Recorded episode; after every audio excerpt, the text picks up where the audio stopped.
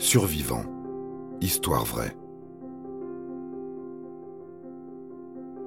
Sauver son frère à tout prix.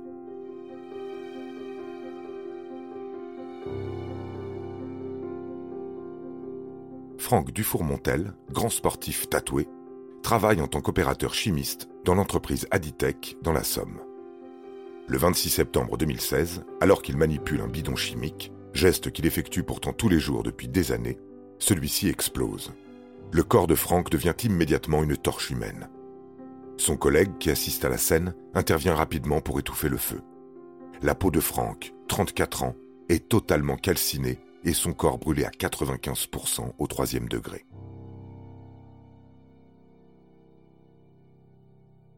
Les médecins savent qu'un homme brûlé à plus de 60% ne peut survivre, et ce quelle que soit sa forme physique.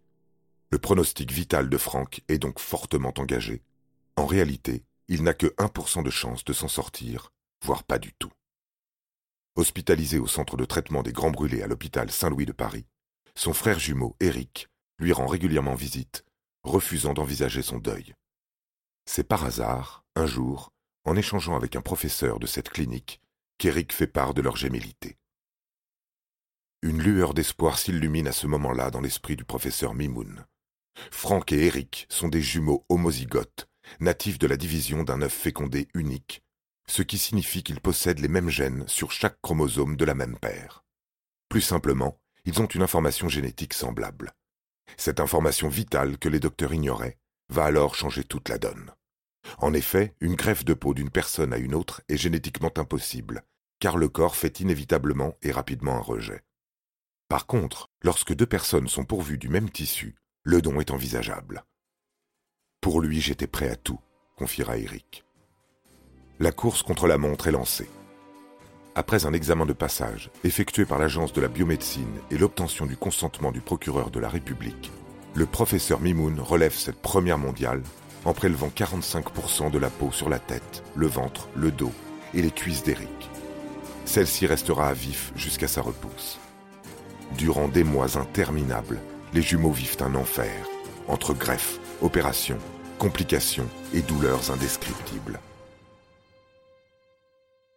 Mais pas en vain, puisque Franck est sauvé. Il est le premier homme au monde brûlé à 95% à être resté en vie. De rares rougeurs sur le dos rappellent à Eric qu'il a évité une mort certaine à son frère. De longues semaines de rééducation seront nécessaires à Franck, qui, sans hésiter, retourne travailler dans la même usine, mais sur un poste différent. Motivé, il reprend aussi progressivement la course à pied. Plus unis que jamais, les frangins qui vivent près d'Amiens ont écrit leur histoire dans laquelle ils mettent en avant leur combat, l'amour infini qu'ils partagent et leur force. C'est avec la journaliste Catherine Siguret qu'ils font publier leur livre Life, il était condamné, son jumeau l'a sauvé, aux éditions Alary. Quant au tatouage de Franck, ils ont tous disparu sous la chaleur des flammes, sauf celui de quatre lettres au creux de son coude, Life, qui est resté intact, sans doute pour ne jamais oublier à quel point la vie est précieuse et belle.